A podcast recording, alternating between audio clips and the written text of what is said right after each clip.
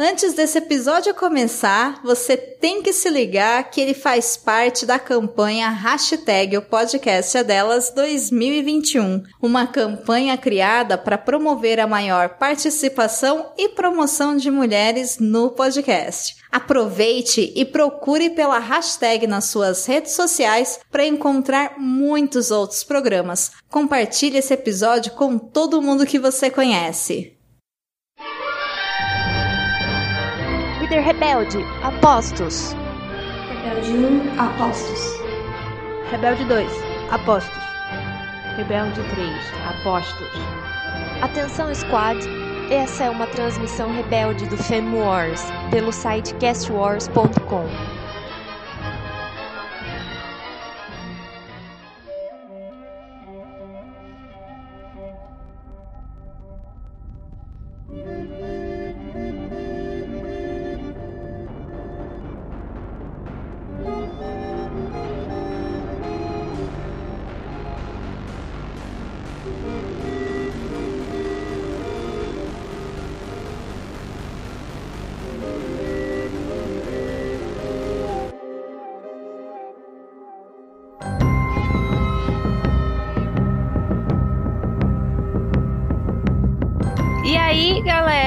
finalmente o Femi Wars de volta aqui no Cast Wars. É isso mesmo, você não errou o feed, a gente tá de volta.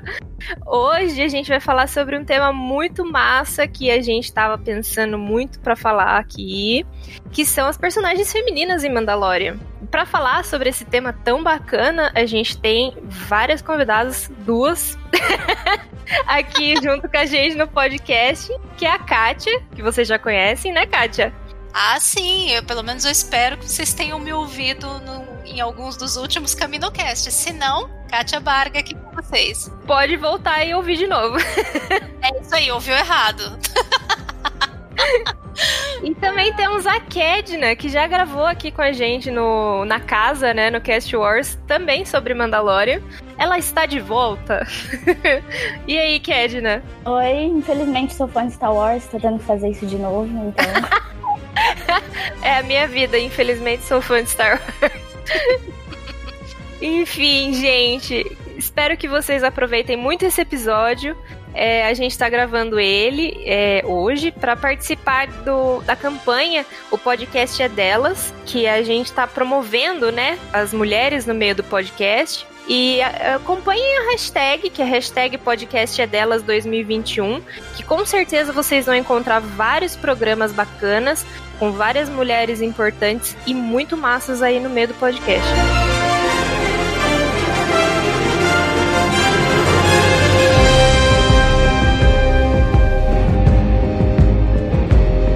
Pensando muito em Mandalorian, a gente percebeu que existem várias personagens mulheres né, nessa série, o que surpreendeu positivamente dentro de Star Wars. Vocês sentiram assim alguma diferença é, do jeito que elas foram tratadas na série perto dos filmes? É, A evolução assim na construção das personagens? O que que vocês acharam quando viram tantas personagens mulheres assim em Mandalorian? Então, Bia, é interessante a gente pensar nisso porque é, é coisa que a gente cada vez mais observa nos conteúdos que consome, né? Se tem personagem feminina, se tem representatividade, tudo isso. E é, é- é engraçado que quando começou Mandalorian, ah, eu comentando com uma, uma colega não participo, ela se queixou de que não tinha personagens femininas na, na série e por isso ela, ela abandonou o problema foi que ela começou a assistir e assistiu só os primeiros episódios ali e ela acabou parando de assistir justamente quando começam a aparecer as personagens mais significativas. Então, até vai ser muito legal depois se eu puder mandar para ela o episódio depois de pronto, né, para mostrar para ela, olha quanta coisa que você perdeu de não assistir. Sim. Mas nesse ponto, realmente, a série começa um pouco devagar, assim, nos primeiros episódios. Ela parece que vai ser só mais uma série do pistoleiro e que, né, vai seguir Uhum. aquele mesmo padrão de praticamente não ter personagens femininas, mas é muito legal como isso vai crescendo a da série e vai se tornando orgânico de forma que quando a gente vai chegando lá no final você tem a maioria se bobeadas significativas. Uhum. Personagens significativos são, são, femininos e construídos de uma maneira muito legal, porque é, é, tem aquela coisa, né? Não adianta ter só quantidade e não ter qualidade, ter personagens rasos. Um monte de mulher e tanto faz. Né? Uhum. Como também não adianta só ter qualidade e também não ter quantidade. Ah, tem uma personagem fodona, só que tem aquela, né? Uhum. É, é, a rainha da série ali, mas não tem mais nada. Você não vê em volta, você não tem mais outras. Exatamente. Não tem outra nem para ela conversar com outra personagem feminina, né? Uhum. então tem, tem muito esse problema, né? A quantidade versus a qualidade. E ao longo da série a gente percebe que eles vão equilibrando isso de uma maneira legal começo eu acho desbalanceado, mas depois, conforme a série avança, aí realmente progride bastante. É exatamente isso que eu senti, porque quando eu vi as primeiras imagens e eu vi só a cara Dune, assim, eu fiquei, nossa, vai ser uma série que vai ter uma personagem só e é aquela personagem porradeira, sabe? Que vai toda cena que ela tiver vai ser tipo, chamamos atenção para ela e contentem com essa representatividade, sabe? Se, se contentem com isso. É, exato, deu a cota, tipo, bateu em dois caras nesse episódio, uh, feminismo!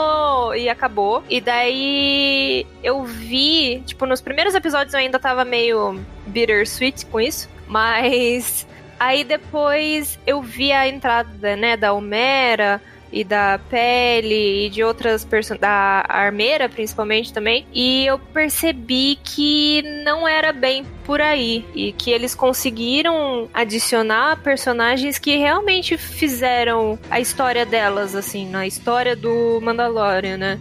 que tipo trouxe conteúdo e trouxe uma história e trouxe uma relevância que eu não estava esperando ver. Por isso que eu falei que foi uma surpresa positiva, não só pela quantidade de personagens mulheres dentro de uma mídia de Star Wars, mas também porque eu não esperava isso. Eu fui achando que só teria cara Dune e era isso, sabe? Bom, quando eu tava assistindo pela primeira vez, e eu, eu também vi algumas reclamações, até saiu um, um artigo, agora eu não vou lembrar onde, sobre isso. E no começo eu tava uh, achando que o, esse prime os dois primeiros episódios, principalmente, que a intenção que, ele, que eles tinham era fazer um negócio mais do Mando tá solitário, até no primeiro episódio ele fala bem pouco, tem pouco diálogo. Eu achei que uhum. era essa a intenção. Então, no começo eu vi as reclamações, mas eu ainda tava botando fé e eu acho que valeu a pena esperar, né? Porque depois não é tipo como a Bia disse, não é só a personagem porradeira que tem. São várias mulheres, cada uma tem um jeitinho dela, então não é só um tipo de, de personagem que tem. Uhum.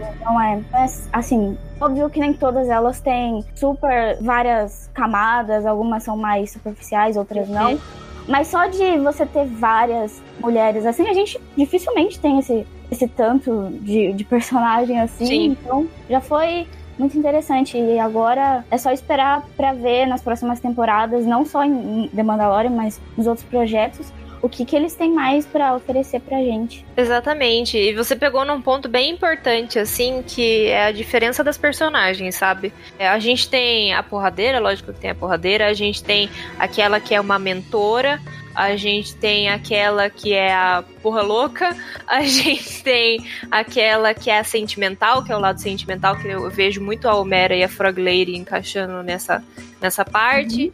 A gente tem aquela que você fica, não sabe se é do bem, se é do mal, uma personagem que é guia. Então a gente tem vários várias personalidades e várias facetas de personagens mulheres, que é uma coisa que, infelizmente, é muito difícil de ver, porque é uma coisa que me incomoda muito nas personagens da Marvel, principalmente anos atrás, assim, agora que tá dando uma mudada, que as personagens pareciam ter a mesma personalidade, todas elas. Fechada, vou lutar, uhum. eu sou treinada para isso, essa é a minha missão, eu vou lá, papo, acabou, beleza, tá tudo certo aí, galera, vou embora. E era isso. A personagem não tinha uma personalidade, sabe?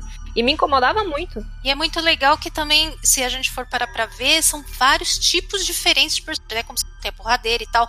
Mas você tem mulheres de idades diferentes, de tipos uhum. diferentes, uhum. tem alienígena. Então também é bem diverso, assim, é, não tem duas que sejam parecidas. Cada uma delas tem tanto personalidade diferente, como raça diferente, etnia diferente, corpo diferente. Então, é, acho uhum. que isso também é um outro acerto da série. Com certeza. É. E agora, comparando assim a quantidade e a qualidade das personagens. A quantidade, vocês acharam suficiente, assim, para a quantidade de episódios, é, a quantidade de personagens homens que a gente vê? Vocês acham que, assim, foi equilibrado ou vocês ainda acham que falta, assim, sabe? Porque eu já vou dar um spoiler da minha visão. Eu acho que, assim, as personagens que a gente teve em Mandalorian, todas elas, as mulheres, foram muito ponto central em algum momento da história, sabe? Então elas eram personagens grandes, elas não, não eram personagens de background, assim. Então, para mim, na minha opinião, eu acho que não que seja uma baita uma qualidade, mas é importante, sabe, você colocar uma mulher nessa visão, assim. Pensei bastante nisso sobre quantidade, qualidade, até falei um pouquinho já, né? É, eu acho que a série começa devagar na coisa da, da quantidade, porque você começa tendo uma personagem até significativa, tem a armeira logo no primeiro episódio, mas depois parece que demora muito para aparecer mais alguma personagem significativa. E mesmo que aí vai ser só lá no quarto episódio. E, e mesmo se a gente pegar para olhar um geral assim de figurantes e tal, tem muito pouco. Então uhum. você, é, você vê um ambiente predominantemente masculino nos primeiros episódios. Sim. Isso depois, ao longo da série, vai modificando um pouco com a inserção de personagens femininas importantes para a história em si. Elas não estão simplesmente lá para preencher cota, né? Quando a gente fala, não, porque tem que ter um de cada aqui, mas que também não faz nada significativo para a história. As, elas entram com papel na história, que move a trama e que não é só um move a trama para mover a trama do cara e seu interesse, é, esse tipo de coisa que é muito comum, né, na, seja uhum. série, filme, a personagem tá lá só para ser o interesse amoroso protagonista ou protagonista, enfim, não, elas têm papel na história mesmo, papéis importantes. Mas mesmo depois, quando a gente tem bastante mulher na, na, na série, isso vai aumentando bastante até o final, se você olhar a questão de mais coadjuvantes e uma coisa mais cenário geral, ainda eu acho que ainda tem pouco, ainda não é muito uhum. equilibrado. Uhum. Mas por outro lado, em personagens principais, me dá a impressão que, conforme vai chegando pro final, vai tendo até mais do que personagens masculinos. Sim. Pelo menos na, na questão de personagens que são importantes para a história e que movem a história. Sim, eu, eu percebo muito isso também. Eu acho que. Eu não sei, eu posso ter uma, uma, uma, visão que vocês não precisam concordar. Mas eu acho que, por exemplo, no episódio que a gente vê a Homera, a gente vê um ambiente muito mais feminino do que masculino. Assim, é o planeta que ela tava, que é Sorgan. Eu acho que tem muito mais mulher, assim, você vê no background, por ser um planeta que, tipo, é mais acolhedor, é fértil e rola todo aquele aquele imaginário, né, feminino assim, do que, por exemplo, naquele naqueles planetas que ele, o, o Mandaloriano vai para brigar, sabe? Que você vê muito homem e muito alien parrudão assim no fundo. É, eu acho que é um toque deles, mas também acho que não precisa, sabe? Você pode colocar mulheres parrudas no meio da treta e você também pode colocar vários caras no meio de sorga. Sim. É. Apesar que a aldeia lá, quando mostra a aldeia em si, é, eu acho que é bastante dividido, porque tem bastante cara lá, pesca e tal. Tem. Mas é nesse episódio, até por ser provavelmente dirigido para uma mulher também, dá mais enfoque nas, As mulheres. Ela, ela dá um enfoque maior, né? Eu Acho Uhum. que também tem isso, que intencionalmente o episódio puxa um pouco para esse lado, até eu acho que para suprir um pouco do que a, a série até aquele ponto não tinha, né? Uhum. não tinha enfoque em personagem feminina. E até a própria armeira que tinha aparecido, você não vê. Você ouve só a voz dela ali, na armadura e tal. É, não tem muito muita diferenciação, né? Uhum. A, a personagem ali, se fosse um armeiro, faria diferença, assim. Não daria Exato. né? Se a gente tá- não tivesse ouvindo o diálogo com atenção, vendo que é uma voz feminina pouco disfarçada, tivesse mais disfarçada até pelo capacete e tudo, talvez nem se diferenciasse muito, né? Uhum. Eu acho que. Ah, eu concordo. Eu, eu concordo com as duas nesse, nesse, nessa situação, assim. Sobre o planeta ser relativamente mais, entre aspas, feminino, eu nunca tinha pensado nisso.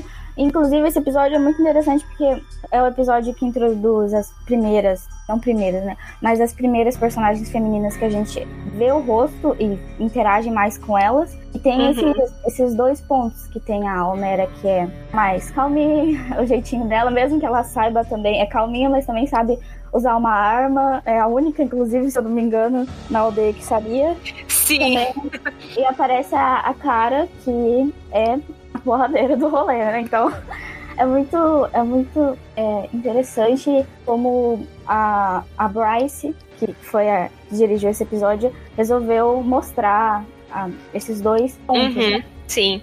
E, e também tem toda a questão, né, de tipo, ai, a maternidade, a, o cuidado com a terra, aquela tentativa de, de romance que eles deram e que eu tava muito investida ali naquele episódio. É, é, a cara, e tipo, foi um episódio assim muito bonito, sabe? É um episódio que você assiste e re- realmente se sente bem vendo, porque envolve muito muitas histórias e muitos personagens ali que podem não ter feito tanta mudança na, na, na história do- da, da série em si, mas é um episódio fechadinho e bonito, sabe? Parece que você termina de assistir, parece uma homenagem às mulheres. Uhum. Sim, sim. Sim, ele é um episódio que ele funciona bem sozinho até. Uhum. Ele também dá um gostinho sobre o que o Mando poderia ter, mas ele não tem, né? Ele vai embora. Uhum. Então você fica nessa. Hum, putz, a gente poderia estar vivendo isso, mas não tá. Exatamente. A gente poderia ter tudo, né? O início de um sonho. Sim. Poderia ser a gente, mas vocês estão procurados. Exatamente. Ah, eu acho que com tudo isso a gente acho que até pode ir entrando em personagem por personagem, porque aí gente- conforme entra cada personagem, também a gente consegue ir falando da história, como é que tá evoluindo, né? Com certeza. Parou pra, pra comentar é, as personagens principais, praticamente que todas, tirando alguma muito coadjuvante, assim, sei lá, dona do bar, alguma coisa assim que né, a gente não incluiu, mas nós colocamos mais ou menos na ordem que elas aparecem e falando de cada personagem a gente vai sentir como é que elas vão evoluindo na história e fazendo a história evoluir também, né? Pra começar ali no primeiro episódio, a gente tem a Emily Swallow que fez a nossa querida armeira. Ela é uma Mandaloriana, né, que forja as armaduras do, do pessoal ali do clã com Beskar. Ela pertence a uma organização mandaloriana que é- eles chamam de a tribo. Então, a gente vê ela ali nesse contexto meio que como uma figura materna ali no clã, né? Não só como uma figura materna, mas também como uma mestra e como uma pessoa que aconselha, não só, né, provém o- a armadura para eles e toda essa parte de confecção e cuidado,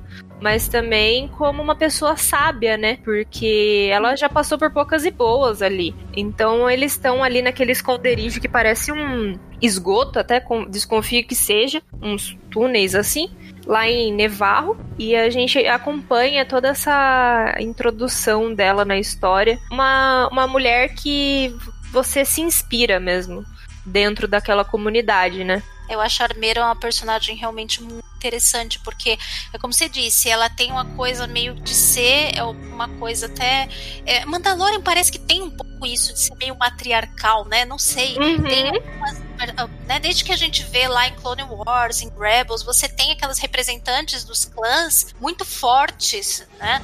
E, e a gente sente que a armeira, ela é como uma guia daquela, daquele grupo ali, tanto que ela não só forja as armas e tal, que para eles é como uma religião, né? O Exatamente. A até falar isso, né? Que é, as armas são a religião deles e é, é, tão assim que ela parece mesmo uma líder religiosa. Ela tanto parece como ela até dá uma missão pro mando. Então, o que ela fala, olha, você tem que encontrar agora a, a, pra, aonde pertence esse foundling, né? Ela uhum. dá essa missão para ele e porque ela deu a missão para ele, ele, ele tem que cumprir. Então tem uma figura de autoridade ali muito grande. Se ela manda parar uma briga, ela fala, eles param a briga. Os marmanjos lá podem estar tá se matando, mas ela fala e eles param. Então, exatamente. É interessante isso, que já meio que já no primeiro episódio ela já mostra ali a que veio sem nem precisar de muito tempo, né? Exatamente. Sim, ela, ela emana muito respeito de todos, todo mundo que tá ali vai falar, vai fazer o que ela falou. Isso a gente tá falando, tô até me lembrando, tipo, as mulheres espartanas que eram viviam no lugar onde que todo mundo venerava a guerra e briga e confusão e elas mesmo com assim não super cheias de direitos mas as pessoas, os homens respeitavam elas apesar de tudo porque elas davam a luz a outros homens a comparação é difícil mas tá ali entendeu por, por, pela armeira viver no, nesse, no meio desse pessoal que venera a guerra sabe, emanar muito respeito. E ela também, tipo, ser responsável por trazer equilíbrio, né? Saber a hora que realmente precisa brigar, mas também saber a hora que é preciso voltar atrás, que precisa pensar que é um momento de ficar mais quieto e refletir o que tá acontecendo ou é um momento da gente sair daqui, sabe? Eu preciso a gente precisa realmente sair do nosso esconderijo para resolver isso ou a gente pode resolver tipo de uma maneira mais tranquila? Eu acho que ela é a pessoa que realmente traz esse equilíbrio assim pra turma, porque se fosse só a galera lá sem ela, a gente não ia, não ia ver essa galera se escondendo ou mantendo certas diplomacias igual eles mantêm, não. Ela é uma líder mesmo, né? Exatamente, no, no, no melhor sentido da palavra. Olha, a gente continua vendo a Armeira depois ainda, a série, né? Apesar de depois é, conforme a série é, vai avançando, ela meio que dá uma sumida, né? E a gente até fica ao longo da segunda temporada, né? Ai, será que ele vai encontrar com a Armeira de novo? Vai confrontar ela uhum. depois de falado com a Bocatã? E realmente eles não se encontram mais, né? Nós estamos uhum. ainda na premissa de ver a Armeira de novo, né? Espero muito, porque quero muito que ela veja a evolução do Jim. Verdade, e até porque não sobrou é, daque, daquele grupo lá não sobrou praticamente ninguém, né? Porque quando ele volta, é, é só capacete e armadura para todo lado e ela tá sozinha lá. Exatamente. É a última lembrança que eu tenho dela. E que lembrança. e depois da, da armeira, a próxima personagem significativa que a gente vai encontrar aí cruzando o caminho do Dingerin e do querido Grogu é a Cara Dune lá no episódio 4 da primeira temporada, que a gente comentou um pouquinho agora há pouco, né? Que aparece a, a Homera também, né? Então, nesse episódio aí, a gente é apresentado pra Cara Dune que ela é uma ex-soldada, uma shock trooper, né? Uh, que é nascida em Alderaan, ela é uma guerreira daquela muito porradeira, e que inclusive uh, o primeiro encontro deles é uma briga, né, dela com o Mando, que acaba, digamos assim, empatada, né? Rinha forte ali, hein? Rinha forte. Sim. O Mando apanhou pra caramba, ele tava quase Aquele momento que ela, bate, que ela bate no capacete dele, parecendo que ela tá dando um soco na cara dele, eu fiquei, meu Deus. Aí você sabe que a mulher bate forte, sabe? Porque ela bate através do capacete. Sim. Sim, e é muito interessante porque ela é uma personagem interpretada pela Gina Carano e dá para ver que a personagem ela é muito inspirada na própria Gina Carano. Né? Então, uhum. a, o jeitão uhum. da personagem, a maneira dela lutar e tudo é uma personagem que foi meio que parece que escrita para ela. E é muito interessante que é uma personagem diferente do que a gente costuma ver em tanto em Star Wars, em Star Wars eu não lembro de ter nenhuma outra personagem parecida com ela. Mais parruda, assim, mais de, de, de brigar na mão mesmo. Pelo menos nos filmes, assim, não lembro de nenhuma. Talvez nos livros ou quadrinhos, mas nesse momento. Uhum. É, não hein? Porque o que a gente vê mais geralmente é Jedi ou alguma rebelde, ou alguma Sith, ou, né? Uhum. Assim, é, alguma representante aí do lado sombrio. Mas nessas características assim de soldada mesmo, realmente foi uma introdução original na série. Uhum. Felizmente que não durou muito, né? Felizmente eu garanti o meu Funko da, da, da Cara Dune já faz bastante tempo que eu comprei ele não, inclusive. E agora eu tô lá com meu Funko, que é uma raridade. Já é uma raridade agora. Realmente. Não é? E, Uhum. muita gente tá querendo esse bendito desse Funko e não, quer, e não tem mais. E a personagem é excelente. Porque ela tem uma, uma- um background interessante por ter nascido, sido de Alderan e, e ter saído da rebelião quando a, a Nova República começou a se estabelecer e ela começou a achar Uhum. que não era mais o que ela estava buscando. O negócio dela era acabar com o império mesmo e essa coisa mais, mais burocrática, um pouco mais institucionalizada, não era muito para ela. É, quando ela é introduzida, até fica uma coisa um pouco estranha, porque dá a impressão que ela cometeu crime ou alguma coisa e tá querendo ficar escondida mesmo Uhum. é, e, não e, e sendo, como se estivesse sendo procurada. Mas isso muda bastante depois e, e eu acho que Embora, em parte, eu acho que não ficou tão bem explicado, mas eu tenho a impressão mais é que ela não queria cruzar mesmo com resquícios do Império, porque se ela cruzasse com resquícios do Império, podia também ser muito perigoso para ela. Então ela Uhum. queria já ficar afastada e a nova república que se estabelecesse, né? Isso Sim. depois acaba mudando, porque ela acaba voltando, né, como uma, uma Marshal aí da, da, da nova república. Então ela tem um papel bem importante, tanto na primeira como na segunda temporada. É, é uma personagem que vai acompanhar bastante é, a jornada do Mando, né? Mas o período que a gente teve foi, foi interessante. É uma personagem que, que vai deixar aí um- uma marca na série, né? Com certeza, é isso que eu ia falar. Que a Cara Dune foi uma personagem assim que do mesmo jeito que ela foi uma grande, não, não a personagem, né? A personagem pra mim sempre foi maravilhosa. A questão que eu tenho é mais com a atriz mesmo. Mas a Cara Dune, assim, pra mim foi muito importante a, a representatividade dela que eu vi, assim, na série. Porque é muito difícil eu ver uma personagem com meu porte físico, assim, sabe? Em filme. Em filme, série, em qualquer material. Porque, pra quem não me conhece, eu sou, tipo, grandona. Eu tenho, tipo, 1,74, quase 1,75 de altura. Eu tenho ombro largo, bração. Amiga, eu sou gigante. Eu tenho bração. Exato, eu tenho bração assim de merendeira que eu brinco. Eu sou grandona, pernão, sabe, pezão. Eu não sou, tipo, pequenininha. Então, pra mim, ver Star Wars antes era tipo, sabe, eu não, nunca tinha um personagem que eu visse e falasse assim, nossa, esse personagem parece comigo, sabe? Nunca tive, nunca vi, porque era sempre, ai, as pequenininhas, mais magrinhas ou mais atléticas, mais finas, né? Aquele porte mais Modelo Princesa Leia, tipo. Exato, Não, esguia. então, e apesar de eu ser pequena, eu não tenho nem 1,70m, mas quando eu vi a cara Dune, eu falei, gente, o play da cara Dune vai cair muito bem. Vai ser uma versão, uma Uhum. versão baixa, mas assim, porque tem também, assim, perna grossa, quadril grande, Uhum. É ombro. Assim, eu sou mais parruda também, não sou muito Uhum. Então eu pensei, gente, se eu, e eu pensei mesmo, seriamente, em fazer cosplay da, da, da cara Eu também. Eu fiquei Cosplay vai muito. Eu fiquei muito feliz, porque eu falei assim, nossa, eu vou fazer cosplay e eu vou ficar, tipo, no mesmo porte, porque eu gosto de fazer cosplay de personagens que são grandes, sabe? Que, tipo, realmente encaixam em mim.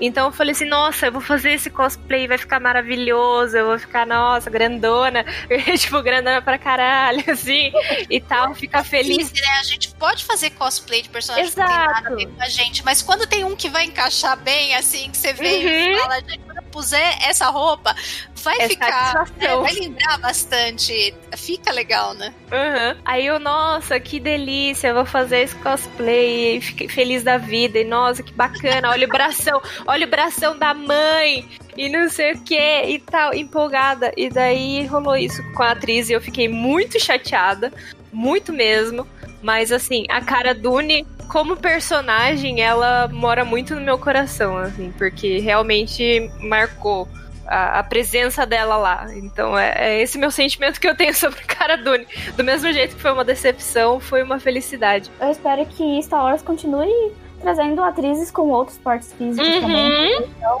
isso é. Com certeza. Não só minhons e atléticas, né? Atlético é. só, não forte, mas atlético, musculoso, né?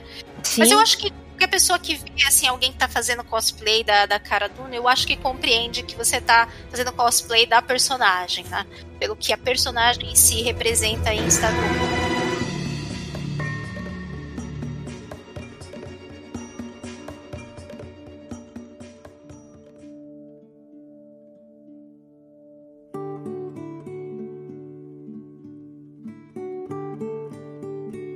agora vai. Que é uma fazendeira do planeta Sorgan, lá na, na, Nova República, né? Que é onde passa a série. Ela é uma mulher viúva e mãe de uma menina chamada Winta, que ela é uma belezinha, coisa mais linda do mundo. Ela, além de ser uma, faz, uma fazendeira e de cuidar ali do, do pessoal e ter toda aquela vibe tranquila, a gente descobre que a Homera é uma baita de uma tiradora. ela tem um talento ali. E ela ajudou, né? História pregressa, né? Exatamente. e ela ajudou ali o Jim e a Cara em Sorga contra os clatonianos que invadiram ali a, a, a, vila, né? Foi momentos de tensão ali, porque eh, que ação, não? Aquele episódio trouxe ação pra gente. Agora, a, quanto, a, quanto a Almera, assim, pelo menos quando eu assisti o episódio, foi isso que eu falei até um pouco antes, ela trouxe muito essa essa visão de família, né? De amor, de paz, de ter um lugar para voltar. Pro Jim, que acho que não sei quantos anos, acho que ele não via uma situação como essa e não parava para pensar, né, na própria vida dele e como é é diferente, né, do, do que ele do que ele vive ali e o que ele pode ter para ele, né? Eu acho que a Homera foi um dos primeiros passos assim que o Jim tomou para realmente mudar e trazer essa visão paterna que a gente tem do do Jim. Acho que foi a primeira sementinha ali plantada, né? Com certeza, com certeza. Que a Homera também tem uma, tem uma filha, então obviamente ele viu uhum. ela lá, a filhinha dela, e ele, putz, tá aí, vou me inspirar nela. Bateu, tá aí, bateu. Meio uma mãe pro Grogo. Exatamente. Na hora que ele viu a Winta brincando com o Grogu ali, ele ficou: Hum, Grogu, você quer uma irmã? Você quer uma irmã? Tá querendo uma irmã aí? Mas realmente, eu acho que a Homera trouxe essa sementinha aí no coração do Jim, que é tão importante que a gente vê, assim, como cresceu, né? Vendo assim, fazendo essa retrospectiva de personagens e da história, o quanto evoluiu, né? Pro Jim, assim, porque no, eu lembro de falar, quando a gente comentou o último episódio de Mandalorian no CaminoCast, de falar o quanto a gente viu o, o Jim virar essa figura paterna, né? Essa imagem de pai mesmo, e esse grude que ele tem com o Grogo, e ver que lá no começo era um desafio para ele, né? Não, e a Homera quase consegue arrancar um beijo do Jim, né? E isso foi muito engraçado que pensando esses dias nisso, a gente ia gravar e tal, aí tava pensando nessas coisas, e aí teve até discussão lá no, no nosso grupo de, de padrinhos e tal. E aí eu pensei o lance que falei, gente, eu acho que o Jim nunca beijou ninguém, porque ele não tira o capacete uhum. desde criança. Sério, gente. Nunca beijou o Jim é bebê. Ele usou outras partes, aí tudo bem, aí não vamos, uhum. né? Vamos entrar nesse Ele não beijou ninguém. Vocês já tinham parado pra pensar nisso? Vocês já tinham parado pra pensar nisso? Olha, Isso minha não. cabeça esses dias. Amiga, se eu falar que eu não parei para pensar sobre isso, eu estaria mentindo. Porque eu sou uma pessoa que consome muitas fanfics. Se eu, falar, se eu falar que eu não pensei, eu tô mentindo. Então eu pensei, pensei sim. Às vezes até muito. Meu Deus do céu. O que, o que esse episódio está virando? Mas é verdade, gente. Naquele momento ali da Homera, eu acho que deu um, um, pânico mental, assim, deu erro 404 na cabeça do Jim, sabe? Uhum. Tipo, o que está acontecendo aqui? Meu Deus, ajuda. Que negócio é esse? Grogu, tá na hora de ir embora, hein? Hum? Hum? Olha, o, o, o Uber tá chegando. Vamos ter um momento fanfiqueira e vamos imaginar que no final da, Na última temporada, o Jim volta e dá o gerado beijo na Homero. Ele volta Mas no você último sabe episódio. que eu ouço, eh, já ouvi várias vezes em vários ainda tem esperança da, da Homero aparecer de novo, sabe? Ele mexe alguém fala dela, fala, ai, será que ela vai aparecer de novo? Mas e essa história pregressa dela aí, que ela sabe atirar e tal? E já o pessoal já começa a Uhum. inventar todo um headcanon com uma baita história pra ela. Ai, gente, eu, eu gosto muito da Homera, mas depois da segunda temporada, minha prioridade de chip mudou, então assim, não, É. não- prefiro não comentar. Deixa eu comentar depois. Vamos É. seguir, vamos seguir. Seguimos, seguimos. Eu sei, eu sei do que você tá falando, Bia, e eu te apoio. Eu te apoio, tá. Nesse grupo não tem julgamentos. Ai, ai. Agora a gente vai falar da Fennec, Fennec Change, interpretada pela belíssima Ming-Na Wen. É uma assassina e ela é mercenária, que a gente vê na- no começo do episódio que ela aparece, é, as pessoas ficam comentando sobre ela tal, e o Mando vai até a queridíssima também, Telemoto, pra... Vocês sabem. E quando ele... Quando ele vai até o encontro dela, todo mundo fica, tipo, ela tem uma fama muito boa, super boa atiradora, trabalhou pra top sindicatos. E quando ele chega lá, com o chatíssimo touro Calican. Acho que é o, esse que é o nome dele, que agora eu tô tentando lembrar aqui. Sim, é esse mesmo. É, e os dois, no mó gambiarra lá, conseguem prender ela. E como vocês já sabem, o Calican trai o mando, atira na Fennec e ela é salva pelo lindíssimo Boba Fett, que eu amo muito. E os dois começam a trabalhar juntos e formam a melhor dupla possível. E no final da segunda temporada, a gente vê os dois invadindo o castelo do Jabba, matando o Bibi Fortuna e tomando o lugar, tomando o lugar todo.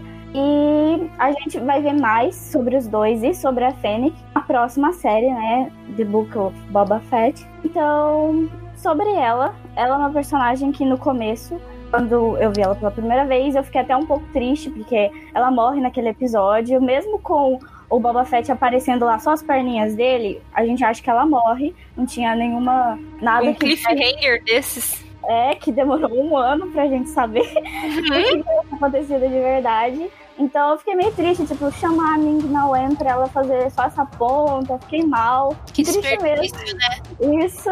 Mas depois ela aparece de novo, a- a- faz muita coisa. Tem a- aquele episódio que ela e o Boba Fett aparecem, que tem as cenas de ação perfeitas, uma delícia. E depois uma série com ela e o Boba Fett, e ela ainda vai aparecer em The Bad, em The Bad Batch. Então, eu- só ganhei, eu só venci na questão Todos ganhamos. Todos ganhamos. ganhamos. E sobre ela, eu acho que ela, ela é tipo uma personagem. Sim, eu gosto de personagens que são assassinos, mercenários, então eu só, eu só me alimentei bastante, assim. Ela não é uma personagem que eu posso dizer, ah, ela tem um arco enorme aqui, tudo certinho. Mas das personagens femininas que aparecem, eu gosto muito da história dela, do que acontece com ela, de como ela chegou, assim, sem dar muita expectativa que ela ia virar uma coisa grande e que chegou pra ficar e tem as cenas de ação boas, tem uma motivação legal, trabalhando junto com Boba Fett. Os dois fazem uma duplinha bonitinha, então, por favor, não chipem os dois. Vamos evitar isso, tá bom? Homem e mulher podem ser amigos sem ser um chip. Exato. A Bia falando que aqui a gente não julga ninguém, eu estou julgando. Talvez eu julgue. Talvez eu julgue uma pessoa ou outra. Então, basicamente, é isso que eu tenho pra falar dela. Não, mas a Mina Wen é a rainha da. Né? Gente, ela tá na Marvel, ela foi princesa Disney, foi, ela agora tá em Star Wars, e o que a gente achou que seria só uma micro participação ali, um desperdício, se mostrou uma coisa muito maior, felizmente, né? Amém. Então, gente, Uhum. é uma coisa assim, foi uma, uma surpresa muito, muito boa. Se brincar no final do ano, ela aparece alguma coisa da DC também. Vamos brincar. Sim, sim. isso, Sim, mas a personagem, né, da Fennec foi, tipo, nossa, foi muito anticlímax quando a- a- terminou o episódio. Tipo, ficou aquele cliffhanger legal e tal do, do Boba Fett. E a gente, Uhum. ai, quem será? Quem será? E metade do mundo já especulando que era o Boba Fett, mas todo mundo, ai, quem será? Aí ela, tipo, muitas aspas aqui, ela morre. Daí você fala, nossa, por quê? Por que vocês me dão tudo e me tiram tudo, sabe?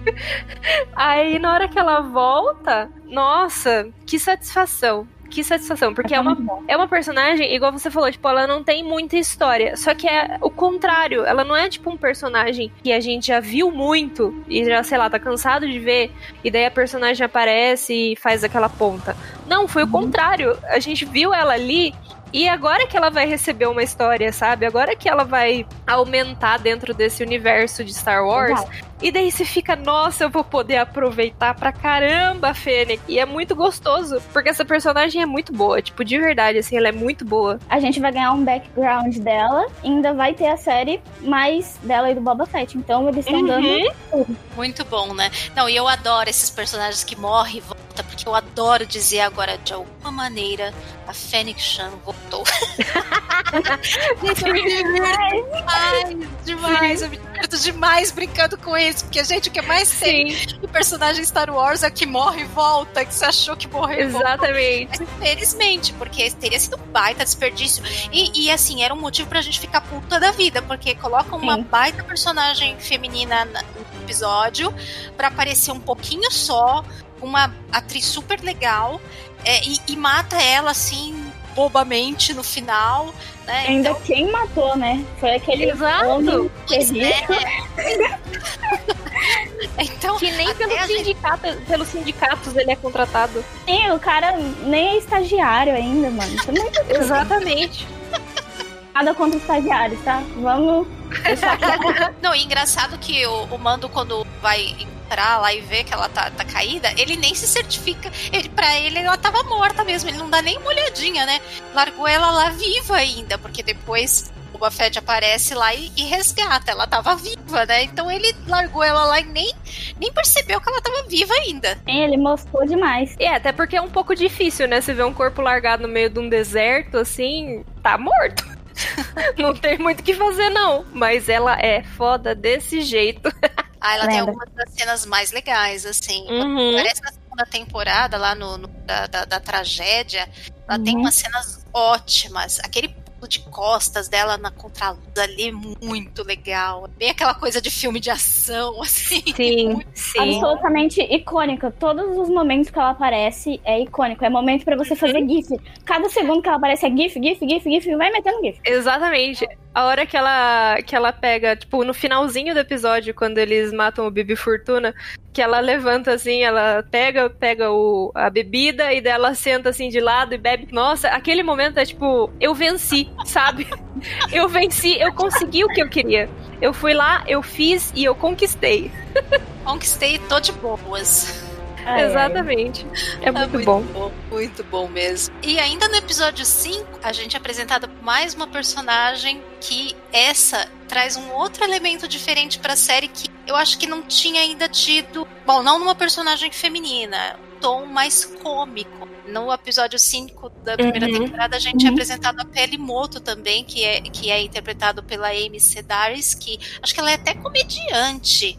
E ela, ela é. é engraçada. Ela tem um hangar. Ela é, ela é ótima, né? Lá no espaço porto de Mos Eisley, em Tatooine. E é, ela é meio que uma referência para o Mando ali em Tatooine. Então, quando ele tá pela região ele, e ele tem que parar em Tatooine, ele encontra a pele. Inclusive, ela faz papel de babysitter.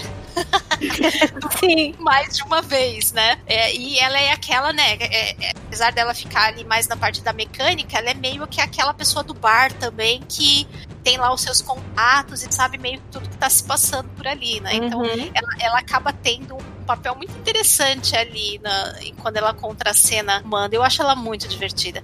Na primeira temporada, eu me lembro de ouvir bastante gente reclamando, assim, que era um personagem meio exagerado, meio fora do tom, que... Mas eu acho que isso era justamente a graça dela, porque parecia saída diretamente de um filme dos anos 80. Assim, uhum. a caracterização, a interpretação e isso não era intencional, não era uma coisa que. Exato. Nada. O tom era aquele. E isso acontece não com um personagem só em Mandalorian, com mais de um personagem.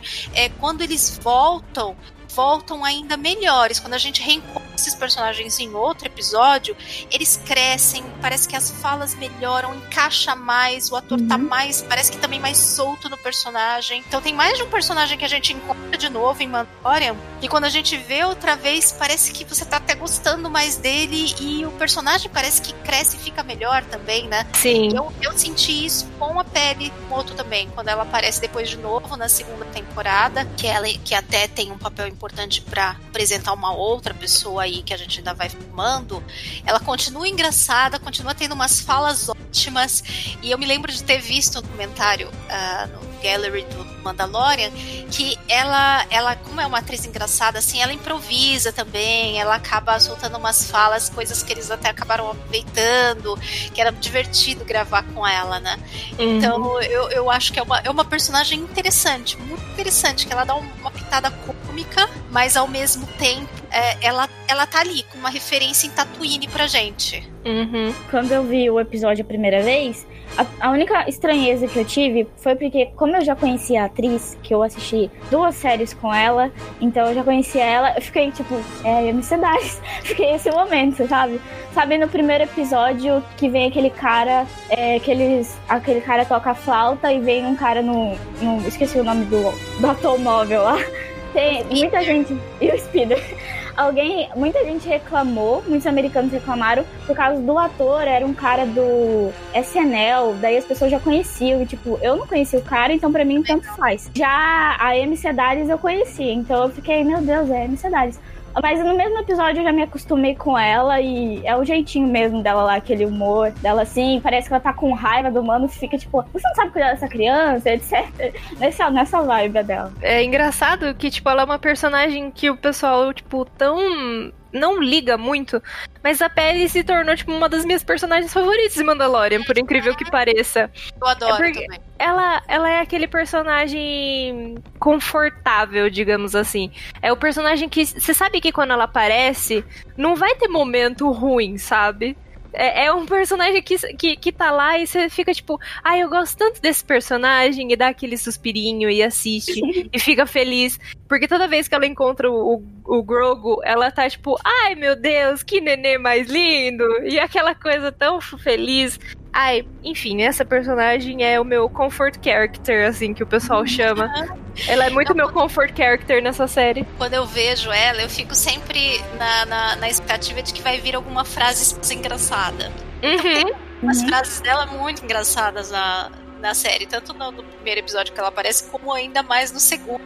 Quando ela pega o Grogu e fala que é, ah, se ele der um, muda, ou uma flor, uma cria, não sei o que que ela quer um também, gente. Uhum. Aquilo, eu morro de rir toda vez que eu vejo, muito, muito. Eu acho que ela é uma personagem, tipo, ela é um alívio cômico, assim, muito, muito legal na série. Sim, com certeza. Agora, indo para um alívio cômico que não é muito um alívio cômico, mas que traz umas situações legais, a gente tem no episódio seguinte, né, que aparece a, a Pele e a Homera, a gente vê a Xian, Xian, Xian, não sei falar o nome dela direito. Eu achei que era Zian, tipo assim. Zian, não sei. É um nome muito difícil para falar, mas é, é, é X-I, apóstrofo A-N, que aparece no episódio 6 e é interpretado pela Natália Tena. Se você é fã de Harry Potter, você deve conhecer esse nome porque ela interpretou a Tonks, que é uma das minhas personagens favoritas de Harry Potter. Enfim.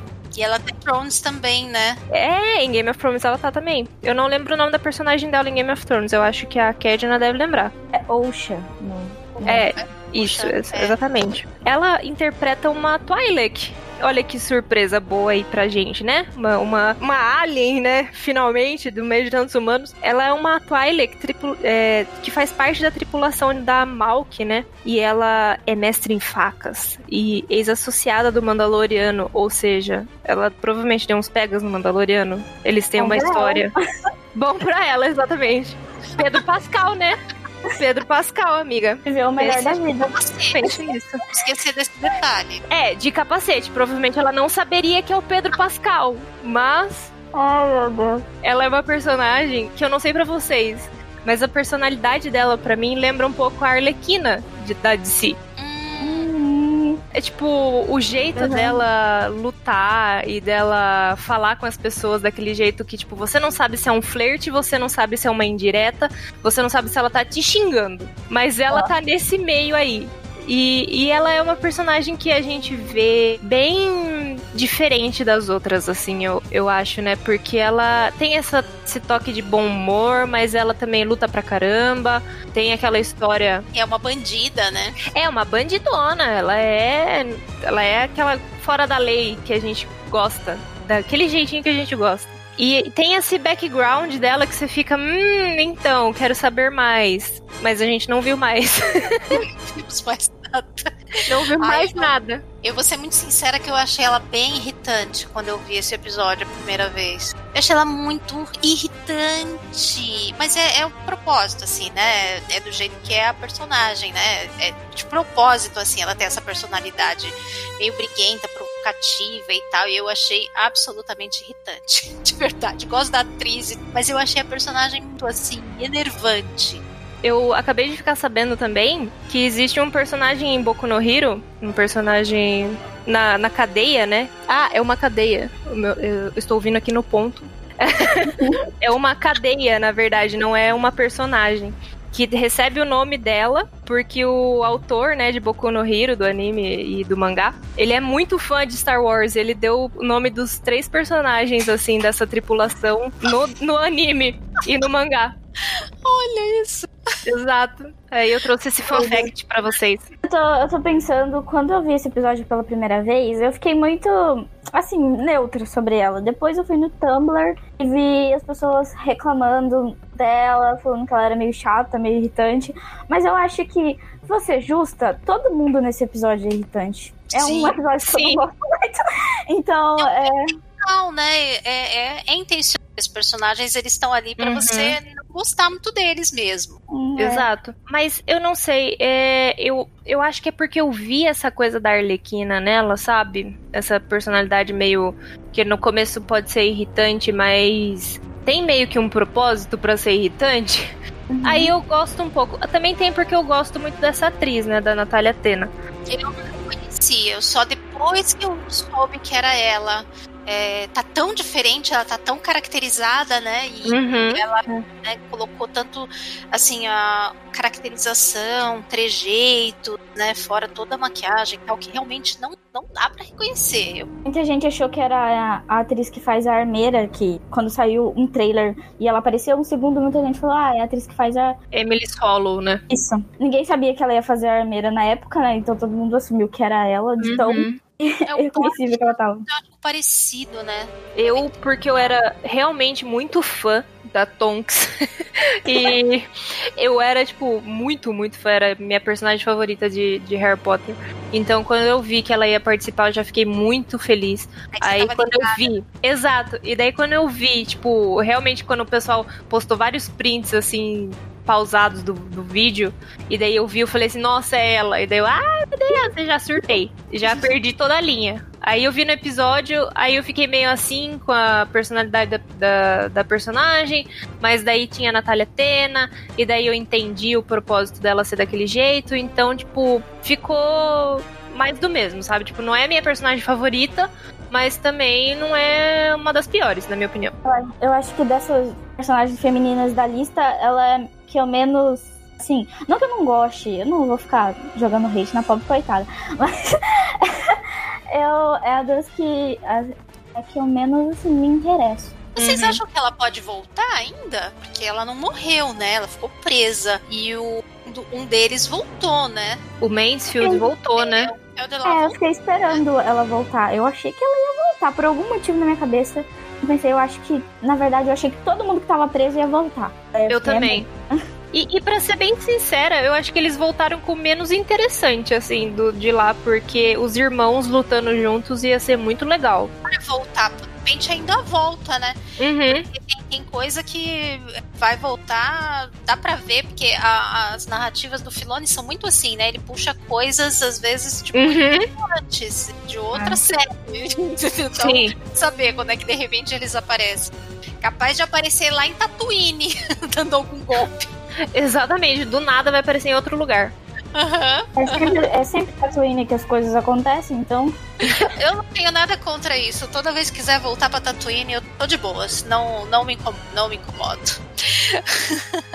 e aí, falando em Tatu, este é o gancho para entrarmos na segunda temporada e falar de uma das melhores personagens de toda a série até agora. A De todos os Frog tempos. Lady. Vamos enaltecer, bater palmas para a Frog Lady. Gente, que personagem mais. E é muito interessante como ela se tornou meio que um xodozinho pra muita gente, né? Apesar de muita gente não achar o episódio que ela parece aquela lá grandes coisas, eu gosto, eu acho um episódio legal, divertido, Eu interessante. também, eu acho muito fofo. Uhum. Mas muita gente acha que é um personagem só um filler, que, enfim.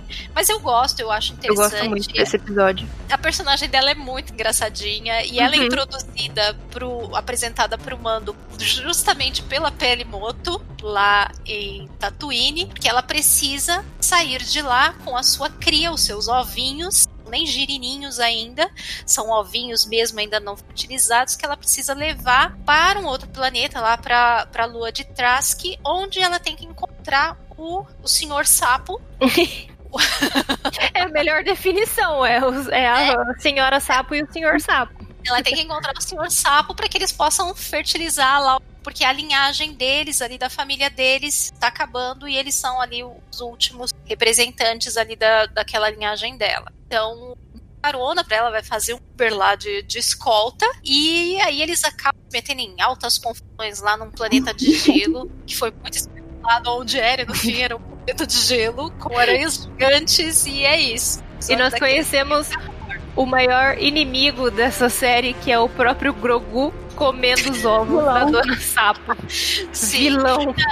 E, e, e, a, e a gente sabe duas coisas sobre a, a Frog Lady. Primeira coisa, que ela é muito mais do que parece, né? Porque ela sabe até mexer e reprogramar droids. Por outro lado, ela não sabe contar. Porque vai sumindo um monte de ovo e ela não Exatamente. Exatamente. Se ela parasse pra contar os ovos que tinham ali, aí a gente tinha perdido tudo. A casa caiu cleitinho. Coitadinha, tava tão atarentada que ela nem percebeu. Ela nem percebeu, exatamente. Tipo, tinha tanta coisa rolando que ela nem parou ali pra contar. Eh, Se ela chegou com 20, saiu com uns 13, mais ou menos.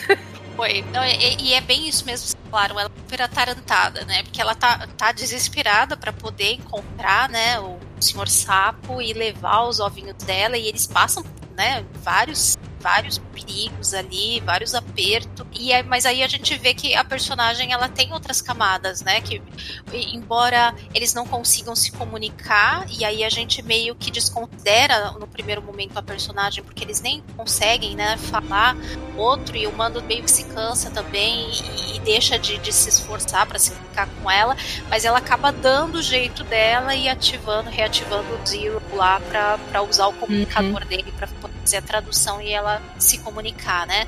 Fora que tem a cena dela na- lá na piscina tomando banho e depois puxando a roupa com a língua e depois saindo correndo. que um sapo, gente, é muito bom isso. é muito bom. E eu gosto que ela, ela é uma personagem que não, não gera atrito no fandom, porque 10 entre 10 pessoas são apaixonadas pela Frog Lady. Sim. Não, e, e- detalhe que ela é um tipo de. Né, porque ela é uma personagem que é uma personagem feita em animatrônico, né? Então ela é interpretada pela Misty Rosas, que é a mesma atriz é, de né? Que trabalha com que fez o Quill também na primeira temporada. Sim. Então ela trabalha muito a questão de corpo, a atriz, e ela usa, né, aquela, aquela peça enorme, articulada, várias, né, vários contos de, de, de articulação ali de óleo e tal, para dar expressividade, né? E eu sou apaixonada por, por esse tipo de personagem animatrônico, Will, a Frog Lady. Então, quando aparece um personagem desse, eu fico assim, vibrando, eu sigo ela no Twitter, já interagi com ela lá, É ela maravilhoso. ela é toda good vibes, assim, sabe? Uma graça. Aqui dentro, e ela tem que fazer muita coisa, e não só atuar, mas expressar mesmo pelo corpo que tá rolando. E ela é uma atriz que o pessoal tira o chapéu, assim, pro, pro trabalho dela. E realmente a gente vê na série todos os momentos que ela, tipo, vai entrar em modo combate, assim, que ela fica é, nas quatro patas e sai pulando, você fica, meu Deus, ela tá andando e daí do nada ela vira um sapo, e daí você lembra que ela é um sapo, sabe? Sim! Gente, é, é bem um- louco. Mas é, e é legal quando tem uns personagens assim, alienígenas, né? Porque às vezes faz um pouco de falta, né? É, muitas vezes tem muito humano, humano, humano, humano só e, e humana, e pelo menos aí a gente tem mais uma personagem feminina alien, né? Sim, com certeza. Um adendo que a Frog Lady, todo mundo chama ela de Frog Lady, mas a, a minha amiga, no, uma amiga minha no Twitter chama ela de Frog Milf. E eu achei ótimo. Eu achei Nós devemos ter essa conversa. Não mentiu. Jesus. Conta isso pro, pro senhor Sapo. Ah, não. É capaz dele concordar. É, sim, né? Ele também deve achar. Bom pra ele. Ai, gente. Casamento do século. Aquele meme do, do pessoal falando, ah, deixa eu entrar no seu casamento. São os fãs de The Mandalorian querendo entrar nesse casamento. Exatamente. Ai, gente, mas quando eles se encontram lá, no, lá na- nessa lua de trás, que no episódio seguinte é tão bonitinho, gente. É lindo. auge É lindo. do romance. Faltou tocar a música tema do, do Anakin da Padmé. Ah, Teve gente que até colocou. Teve até edit dessa, dessa cena, foi muito bom. Eu- E eles com o Grogu no meio e com os girinos. Mal sabe eles. Mal sabem. gente. É, então, e a gente acha que eles não vão aparecer mais, eu fiquei, parece babado o grupo. Eu achei, achei uma graça. Sim. Muito bom, porque esse episódio é, fez a ficha criminal do Grogu aumentar, assim, é muito. A ficha criminal dele que, que depois fi- ficou mais extensa, roubando o biscoito das crianças. Ah, sim, provocando um bullying ali na escola, né? Sim. Mas, gente, criança, gente, criança, criança pronta. ai, ai. Ai, gente, se eles soubessem, se eles soubessem as coisas que criança faz, olha. A Katia vendo a série tendo flashbacks da guerra, enquanto ela via.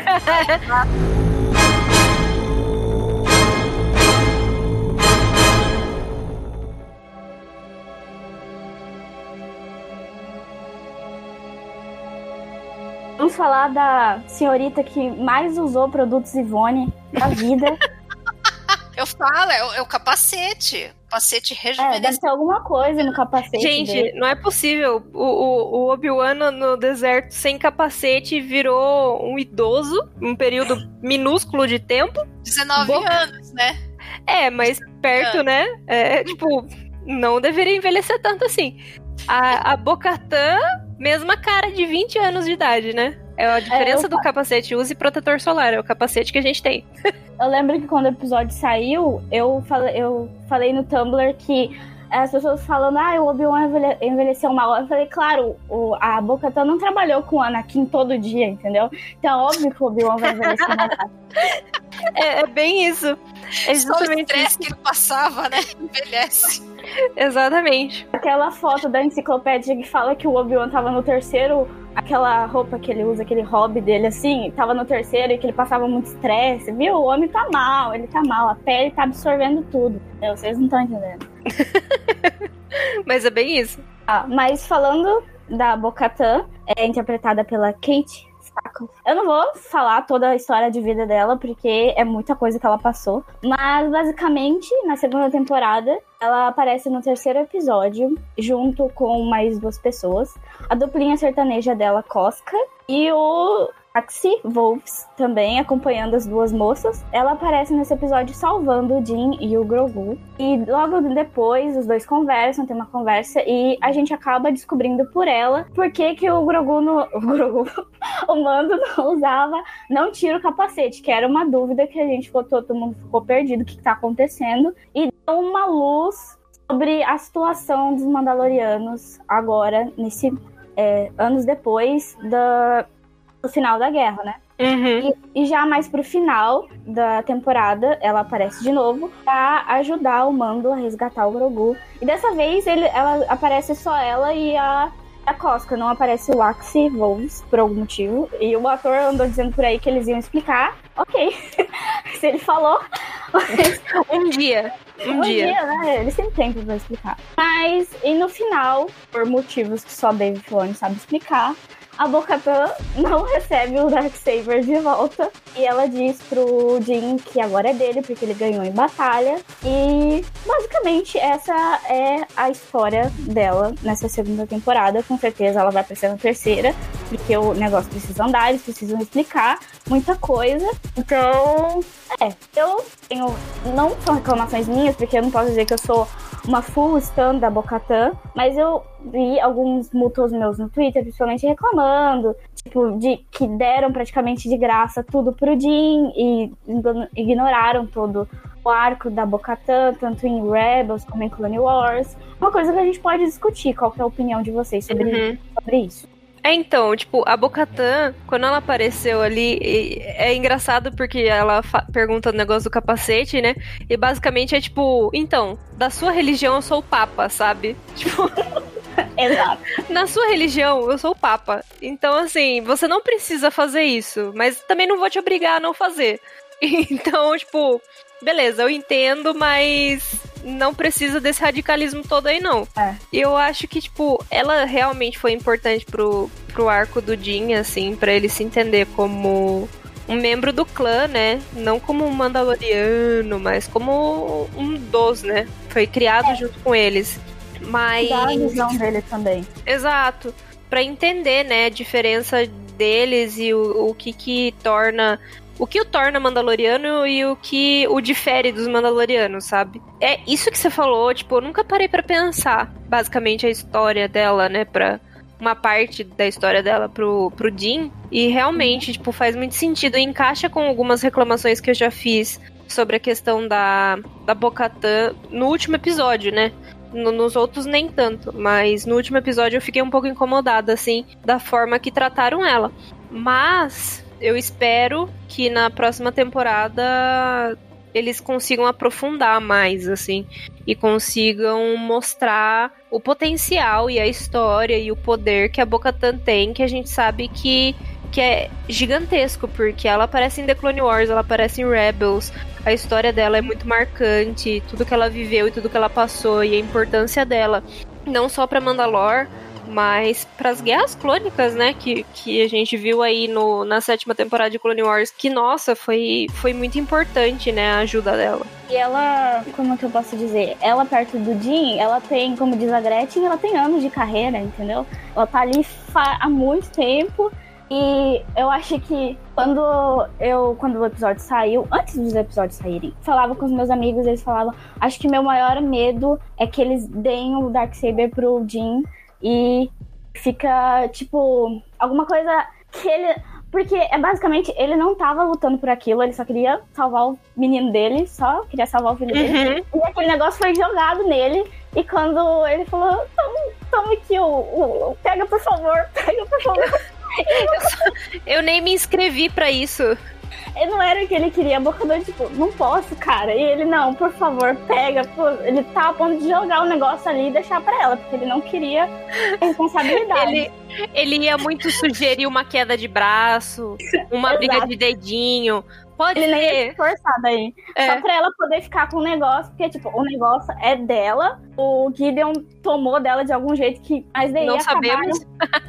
Deve ter. É, Ele quase largou no chão ali e saiu andando, né? Foi quase isso. Aí eu ó, tô deixando aqui, ó, e tô indo embora. Só faltou, só faltou isso só. Mas é, sabe o que é muito engraçado? Que é, eu não esperava a minha reação quando a Bocatã apareceu no episódio. Gente, eu gritei, eu vibrei. Eu não esperava isso, de verdade. Eu nunca fui uma pessoa, uma pessoa muito ligada assim na Bocatã. Ah, sei lá, achava legal, vi lá no Clone Wars, vi. é, tinha visto mais por último em Rebels. Mas quando ela apareceu nesse, nesse terceiro episódio aí da temporada, gente, eu vibrei.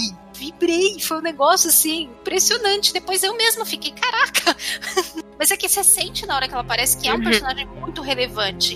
E eu gosto muito na, na questão de Mandalor, você tem Mandalorianas que tem muito peso. Então você tem a Bocatã, você tem a Sabine, você teve a Satine, você tem a própria mãe da Uhum. Sabine, que também é uma, uma personagem importante em Mandalor. Então, assim, é, é, Mandalor tem personagens e figuras femininas muito fortes, né? Então eu acho que é, tinha que aparecer Mandalorianas aí na série do Mandaloriano, porque desde sempre você teve Mandalorianas muito fortes, né? E muito Uhum. significativas para a história de Mandalor. Então seria uma Sim. coisa muito louca não aparecer ah, Mandalorianas de peso aí para cruzar com o caminho dele, né? Sim, e essa união das duas, né? A gente vê que elas estão juntas, assim, tipo, em missões e em história é, é, há um tempo, sabe? Que eu tô falando um pouco já da, da Cosca. É, é incrível a sincronia dos três, assim, na hora de lutar, sabe? Eles não precisam nem falar nada, um olha pro outro, é, é isso, é isso, sabe? Fechou. E, e é uma coisa que a gente via no, no pessoal do olho, né? Que eles chamam assim. Mas que, sei lá, parece que a gente não tava vendo uma união, assim, desse grupo em específico desde Clone Wars. Então, quando apareceu os três, foi 100% nostalgia. Foi. Deve ser por isso que a Katia gritou, porque Sim. foi, foi o momento que os fãs de Clone Wars estavam sendo. Isso! Os fãs de Clone Wars estavam sendo, assim, tendo um presente, um mimo. Sim, e, e- e confesso que quando tipo eles apareceram pra mim foi foi assim, foi os refrescos, porque eu tava com muita teoria dela aparecer. Eu acho que se ela não aparecesse eu ia ficar muito decepcionada. Então na hora que ela apareceu foi tipo, ai, ufa, nossa, pensei direito dessa vez. Tinha eu- tanto rumor também. Uhum. Eu não, me pegou meio de surpresa. Eu não tava esperando muito, eu acho que até por isso essa reação que eu tive assim tão empolgada, porque quando aparece uma coisa assim, você não tá esperando, você acaba, né, tendo uma reação até maior.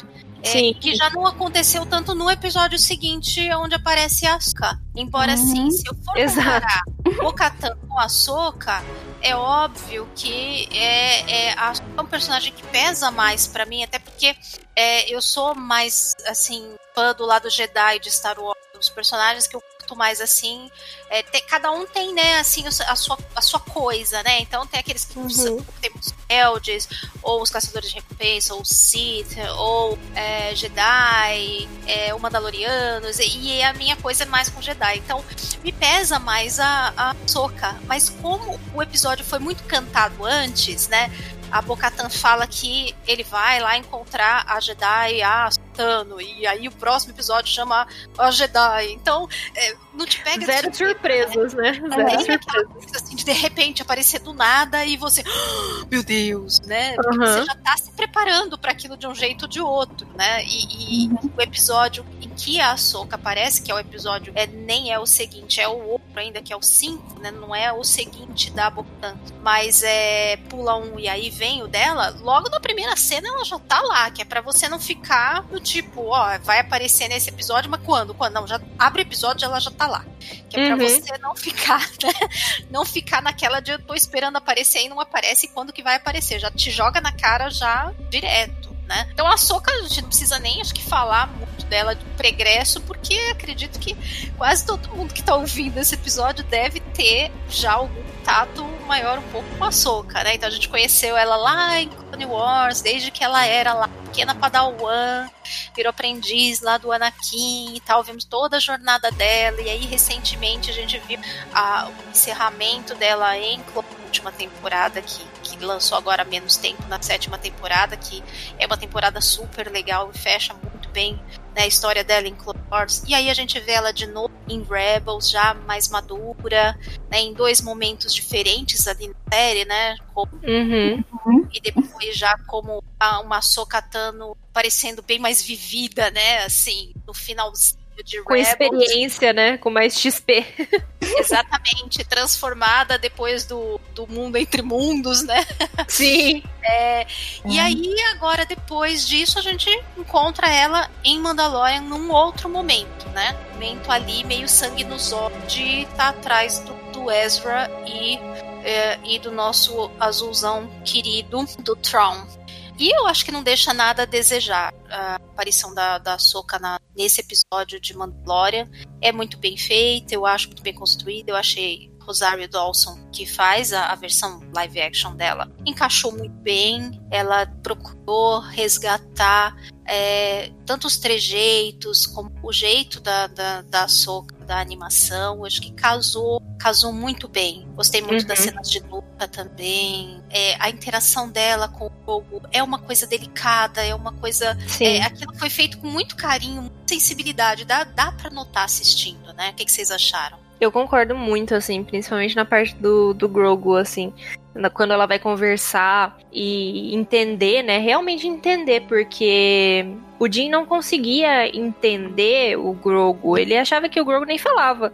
Até, até ele conhecer a Soka, né? Descobrir um pouco mais sobre ele e essa forma deles mostrarem o passado do Grogu, eu acho que é muito mais interessante do que a gente, sei lá, ver um flashback, sabe? É uma história contada do jeito que ele, que ele lembra e vem com todos os traumas e com toda a percepção dele da época. E ela passa, tipo, então, talvez esse bloqueio dele seja porque ele tenha medo.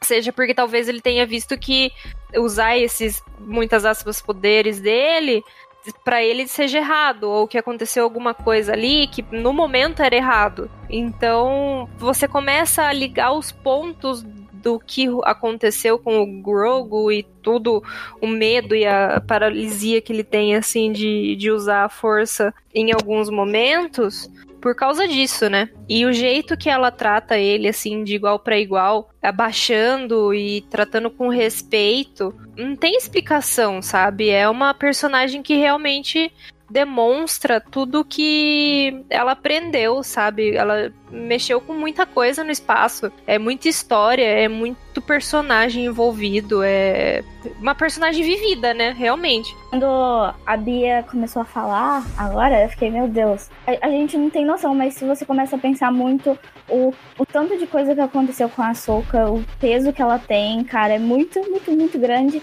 Eu acho que nesse episódio, é um episódio que eu não gosto muito, mas nesse episódio a coisa que eu mais gosto nele é exatamente as interações dela com o Grogu e do Grogu com Uhum. o Jin. Porque é muito fofo, é muito fofo, muito, assim, muito sincero e delicado, sabe? E você vai entendendo o Grogu também pela primeira vez a gente entende ele de verdade, porque a gente tem essa visão dele pelo Jin. Então. daí Exatamente. Quando, ela começa a falar e ele começa a se soltar, eles vão dar uma treinadinha. E é muito fofo, eu lembro que eu até chorei.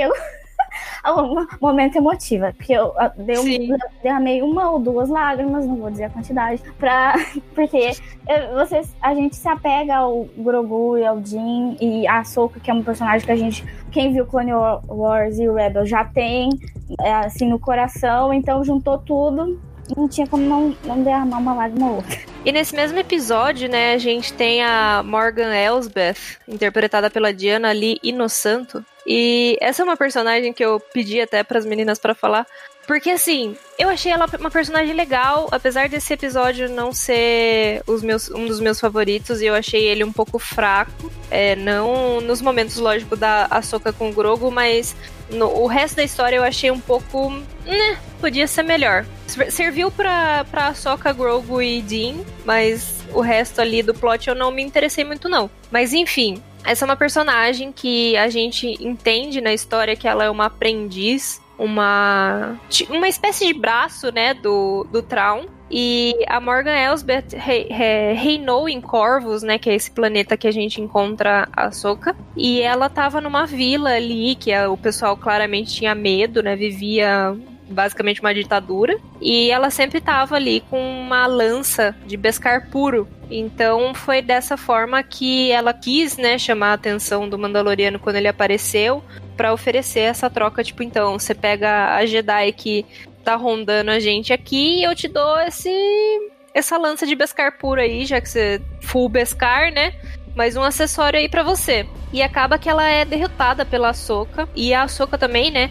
Ajudou a derrotar aquele reinado dela que tava fazendo mal pro pessoal da vila lá em Corvus. Mas o que eu fico meio assim com essa personagem é que durante as gravações, o pessoal da maquiagem postou uma foto dela e tinha falado que, ah, ela é uma personagem de Datomir, ela é uma irmã, tipo, deixando claro que ela seria uma irmã da noite, sabe?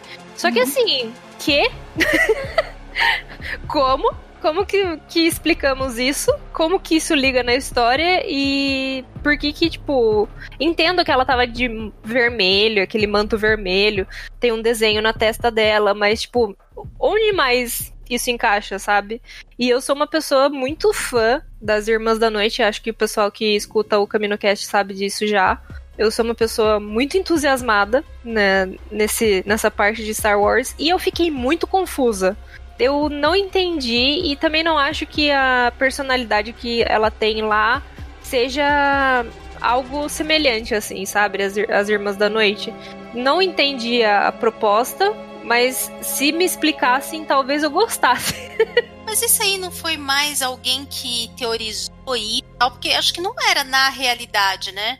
Porque então, tem alguma parte que fala lá da onde ela veio, que aí o planeta dela foi destruído e que aí é, ela acaba se juntando para produzir armas e tal, meio como uma vingança pessoal dela e tal. Então, eles é, falam, né, que o planeta dela foi é, atacado durante as guerras clônicas e ela foi uma das que sobreviveu. Um dos planetas atacados nas guerras clônicas foi é, Datomir, mas não foi o único. Só que Datomir foi dizimado, né? A gente ficou, tipo, com poucas Irmãs da Noite, se não, tipo, duas ou três que a gente tem sabido, assim. Mas não necessariamente só Datomir que foi atacado, né? Foram muitos planetas e muitos planetas perderam muita, muitas pessoas. Mas eu real não entendi. Mas tem a foto, né, da, da maquiadora postando, falando que ela tava fazendo uma, uma personagem de Datomir, assim. Daí eu fiquei tipo, o quê? Não entendi muito bem, não. Aí a mulher se confundiu. É, eu Pois é. sabe? Porque eu acho que nenhum material da série e tal, eu acho que não, não sei. Me parece que em nenhum momento eles ensinam uma coisa que pudesse levar pra esse lado. Sei lá. Se, se você forçar bastante, você vê ali, sabe? Tipo, a- o manto vermelho, o tom do, da pele, meio do cabelo, assim. Cê, se você forçar muito, mas não entendi, assim, por quê. E ainda agora a gente acabou de ter a notícia, né, de que eles não lançar mais material da segunda temporada de Mandalorian, né? A Uhum. E tal que ia sair, não vai ter mais. Agora não sei se vai rolar uma, né, eh, muita de ligação com outras séries que vão vir, talvez eles tivessem alguma coisa que fosse conflitar, porque muitas vezes eles lançam esses materiais com uma coisa mais expandida um pouco, que não tá ali, e pode ser que isso de repente eles ainda estejam trabalhando para mudar, né? Então, não sei. Acho que Uhum. outra coisa, outra coisa sobre a Morgan que ficou, assim, bem aberto, óbvio, que eles vão deixar aberto. Talvez explique na série da Ahsoka. Acho que com certeza, na verdade, vai explicar. É o fato dela ser aprendiz, ou aprendiz, creio eu, do Traum. Então, Uhum. que depois no Facebook, é, o autor dos livros do Traum falou que ele não tava sabendo de nada. Ele não sabia nem que o Traum ia aparecer, né? Na série.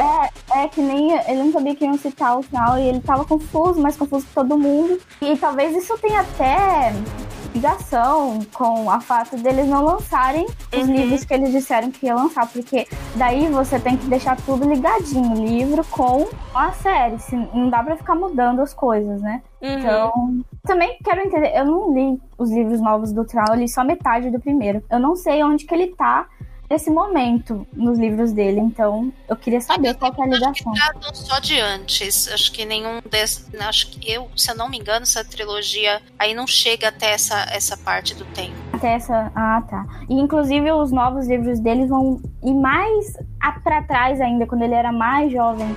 Então, Uhum.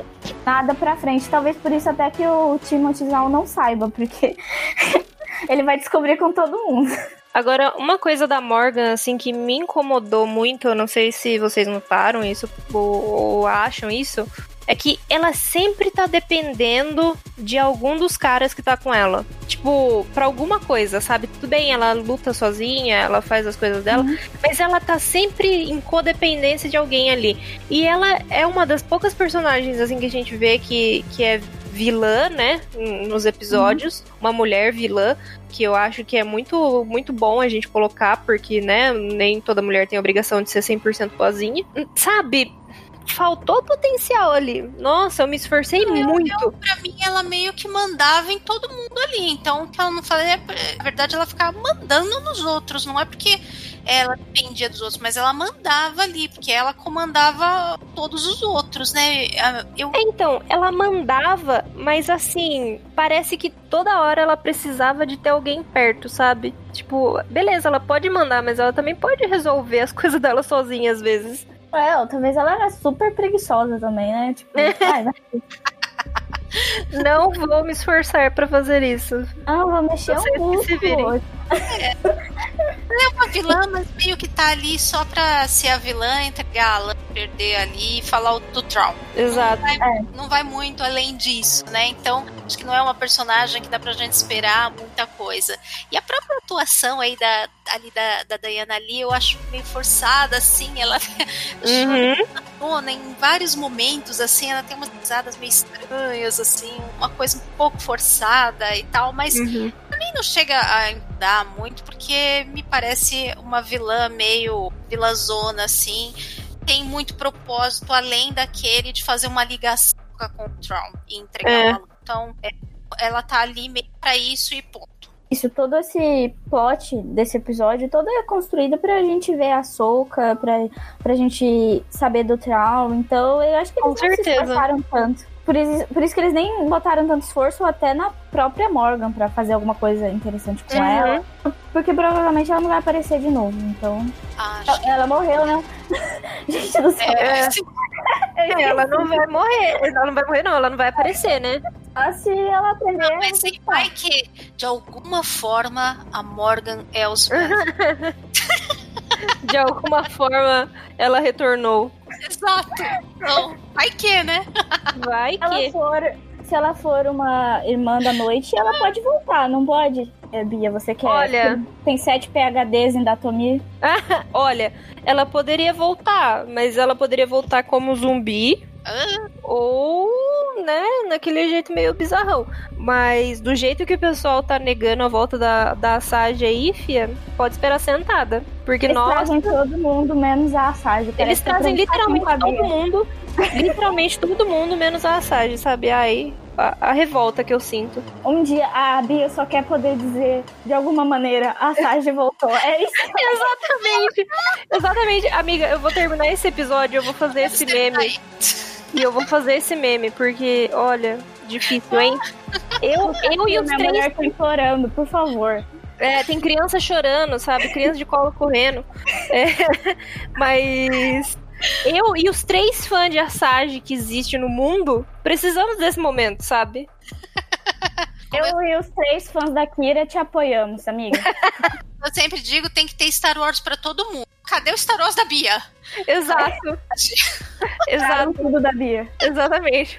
É, é aquele meme do perdeu tudo morando de aluguel, sabe? Só que é, eu perdi tudo morando de aluguel em outro planeta porque perdi da Tomir. Ai, Ai, ai.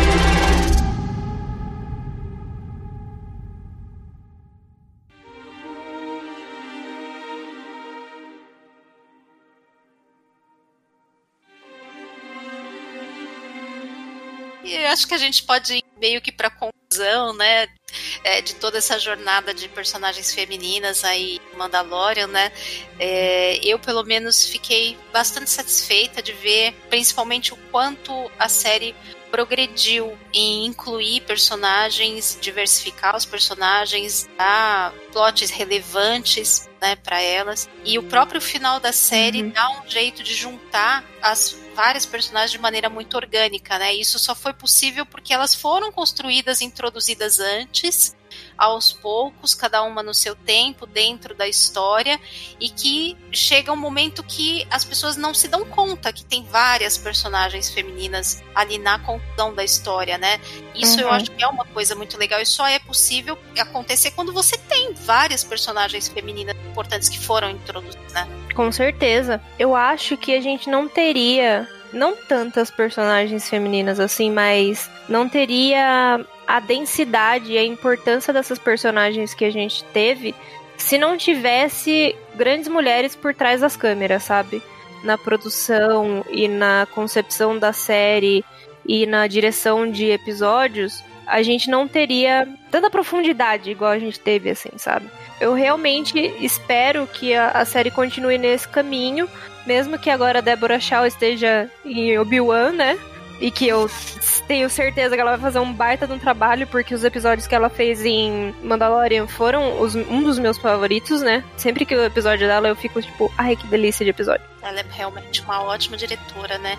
Uhum. Escolheram diretoras muito boas aí para participar de Ford. Eu acho que ela trouxe uma bagagem muito boa de participar de grandes produções de Hollywood. Eu acho que ela, ela levou esse, esse peso de experiência com ela e por ela ser atriz também, eu acho que ela, ela tem assim um talento para dirigir atores também, focar Uhum. e tirar né, o melhor Uhum. de atores, inclusive é, principalmente das personagens femininas, né? Então, dos episódios que ela dirige, como do Santuário, né? Que tem a introdução da Cara Dune, tem a Homera, ela consegue é, focá-las de maneira legal, várias facetas, colocar um olhar feminino na- nas cenas, até Uhum. nas questões que envolvem as crianças. é, eu acho que ela traz uma coisa muito legal.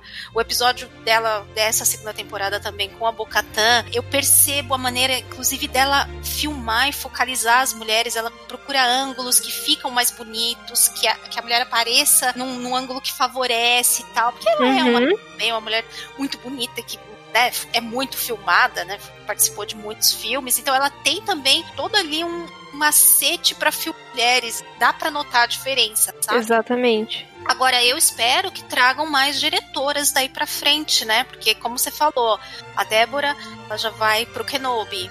A Bryce tava aí, né, na segunda temporada, mas nessa temporada, no fim, a gente só teve ela de diretora, né? Uhum. Espero que pra próxima temporada tragam, ou dê mais episódio pra ela, dê dois pelo menos, sei lá, né? Tragam mais Uhum. para acrescentar, porque faz diferença. É, a gente só consegue ter olhares mais diversos na produção, tanto nas histórias como na maneira como mostradas, tendo olhares também diferentes, não sempre Uhum. os olhares de homem, né? Faz diferença. E, Exatamente. e também mais roteiristas mulheres também. Seria muito, muito legal eles fazerem. é, darem outras chances para outras pessoas, né? Uhum. Com certeza.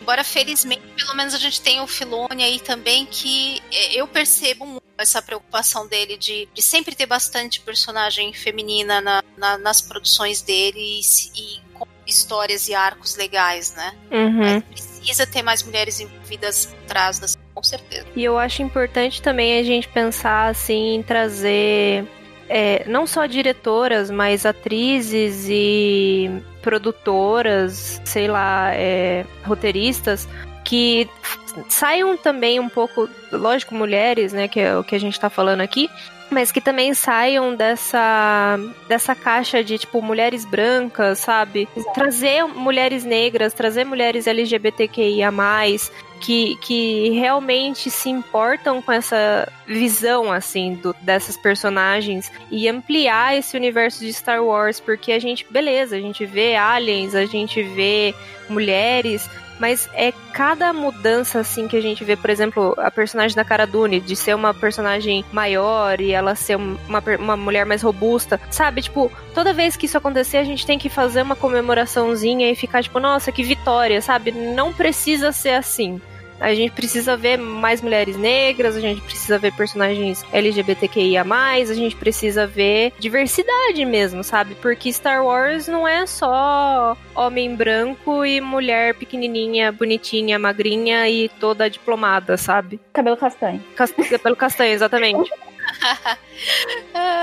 Não, é, mas é, eu acho que eu, pelo, pro- pela progressão da série, eu acho que isso vai ficar também cada vez mais, não vou dizer exatamente fácil, ser mais, mais provável, porque Mandalorian, ele, se a gente reparar, ele é uma história que começou muito pequena, né, assim, Uhum. focando principalmente no mando, e aí vai crescendo, né, foram adicionando personagens, adicionando personagens, até que agora, no final, se tornou uma coisa muito maior. E que Uhum.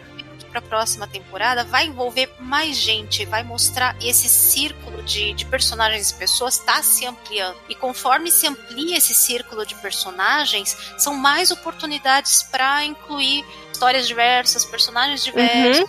Então, eu acho que o próprio crescimento da série vai facilitar isso. Uhum, eu concordo 100%. E é, isso trouxe também pra gente, tipo, novos materiais, né? A gente pensar que, tipo, Mandalorian saiu como uma tentativa de algo na Disney Plus pra gente ter o livro do Boba Fett e o Rangers of the New Republic. E vai sair coisa da. Ahsoka. Da Fennec, da Ahsoka é, a própria série dela. Então, assim, essa oportunidade que a gente tá tendo tem que agarrar, sabe? E, e colocar mais personagens e mais diversidade, mais mulheres importantes, porque não dá para largar agora que a gente começou. E uh, as mulheres conseguem fazer boas histórias e não é só por por por. Elas uhum. conseguem uhum. fazer coisas tão boas quanto os homens. E ter. É importante ter isso porque deixa a história mais rica. Mais uhum. pessoas de backgrounds diferentes fazendo essa história. E deixa tudo melhor, ah, muito mais interessante. Sempre voltar no mesmo tipo de história, mesmo tipo de personagem, mesmo tipo de jornada personagens diferentes vão oferecer pontos de vista e jornadas diferentes. Isso tudo só resume numa coisa, assim. É ver o quanto o Jim, como personagem, cresceu conhecendo pessoas. Porque a história do Jim a gente reclamou muito, tipo, nossa, parece sempre uma, uma party de RPG, sabe? Tipo, ele chega num planeta, ele tem uma missão, ele resolve, ele conversa com as pessoas, ele termina essa missão e vai embora.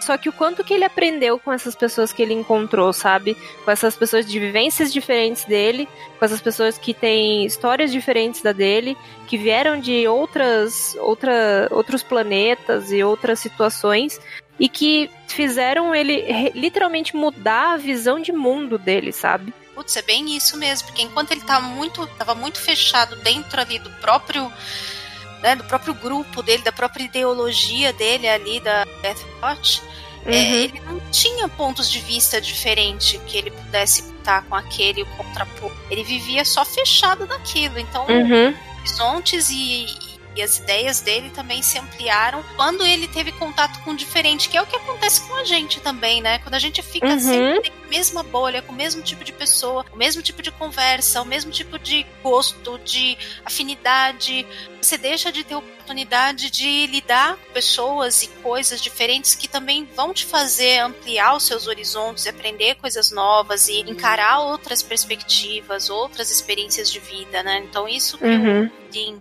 passa na série, isso vale pra gente também, né? Com certeza. Não fechado só no seu próprio mundinho, só na sua própria classe e, e sem dialogar e conviver com diferentes, você também não cresce e não amplia os seus horizontes. Porque a série é basicamente o Jim saindo da bolha, quase um coming of age com o Jim aos 40 anos. Exatamente.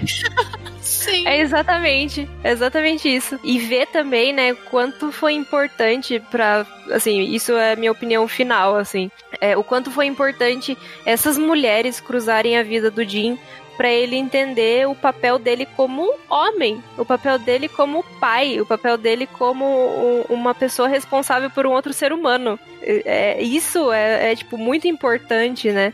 A gente perceber é, a evolução dele dentro do clã, a evolução dele dentro do meio que ele vive, a evolução dele como uma pessoa, sabe? Quando ele tem essa ligação com as outras personagens que a gente vê. Putz, mas você sabe que você falando isso me, me pensei uma coisa agora, né? Que você tá falando do arco do Jin, né?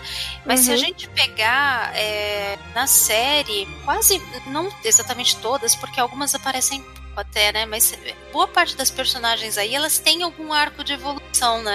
Então uhum. a cara, ela começa de uma maneira lá quando ela aparece, no final da série ela já tá bastante diferente, ela tá bem mais confiante, ela já se tornou Ranger, já se estabeleceu lá em Navarro, o amiga do Griff, né? Então é, tem a, a, própria Fennec começa lá como assassina tal, ela se junta com o Boba e no fim uh, ajuda a resgatar o grupo e depois vai lá para Tatooine. Você vê que elas têm um, não é só uma pequena ali, um pequeno participação, que a personagem não tem uma história, né, que, que acontecem também coisas com ela, que ela evolui. Várias das personagens aí também passam por um arco, né? A uhum. também, ela tem ali um arco é, embora curto na série, tem ali um arco de quando ela encontra com ele e o que acontece, tudo que acontece e como termina, né? E o ponto em que eles dois terminam. Então é, é interessante isso também, né?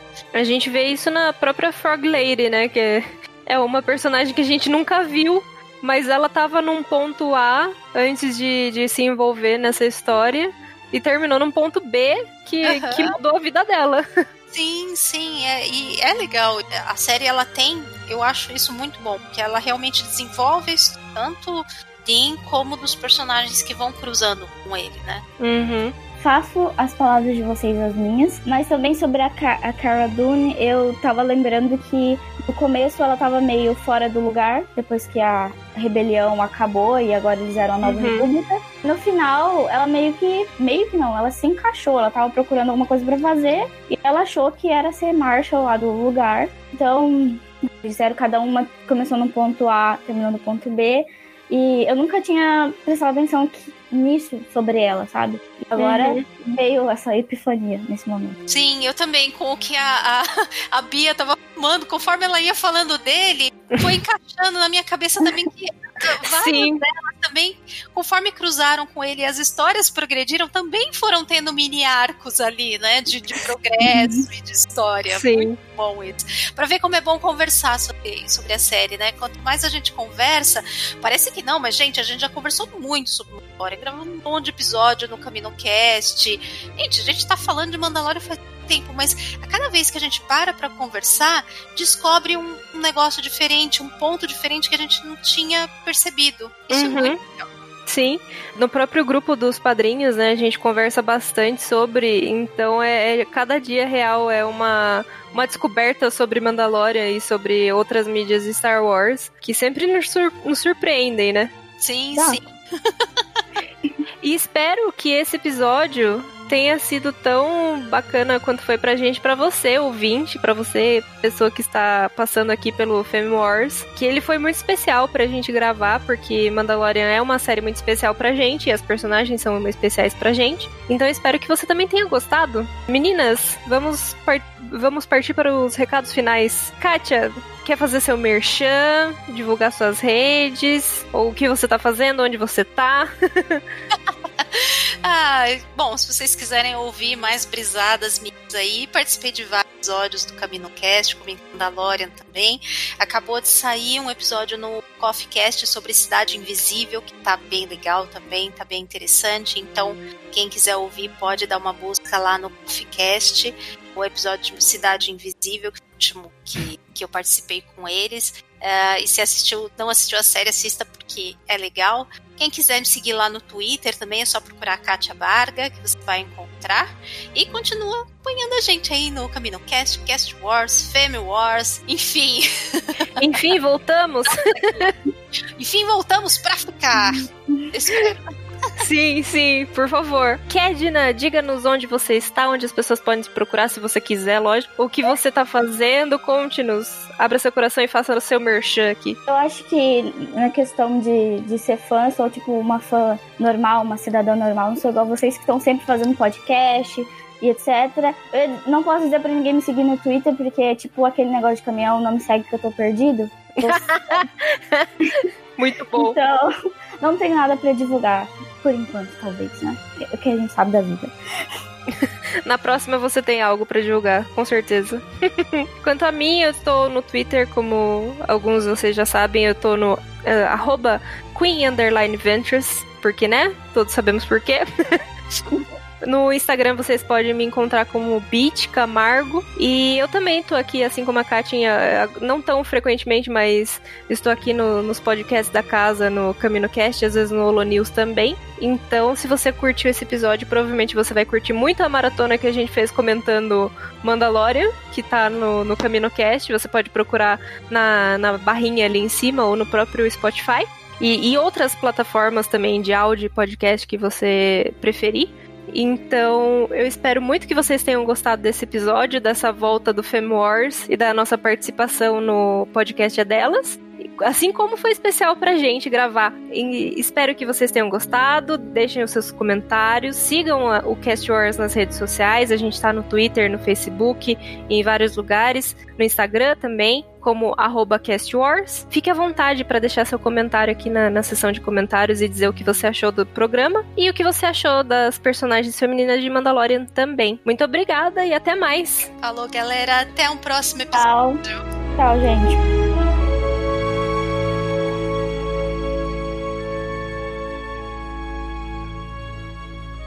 Gostou desse episódio?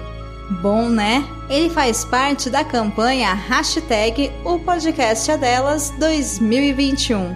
Procure pela hashtag durante esse mês de março nas suas redes sociais ou acesse o site o e encontre muitos outros programas promovendo a maior participação de mulheres no podcast.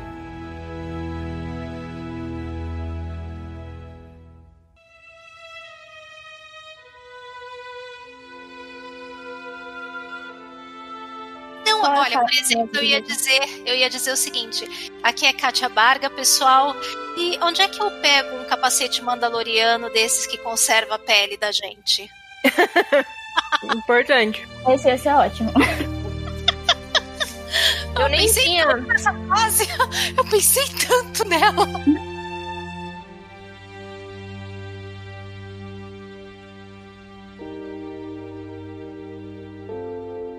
Essa, essa é uma personagem que ela é muito boa. De, de, ficar pensando, ela dando os pega nele, ela não sabe nem como é que é a cara dele. O meu, meu noivo, eu preciso adicionar isso. Meu noivo acabou de passar e fazer aquele hissing que ela faz, que ela fica tipo assim. e porque a gente tá falando dela e eu só fiquei, que isso? o que está rolando aqui? Mas, mas enfim,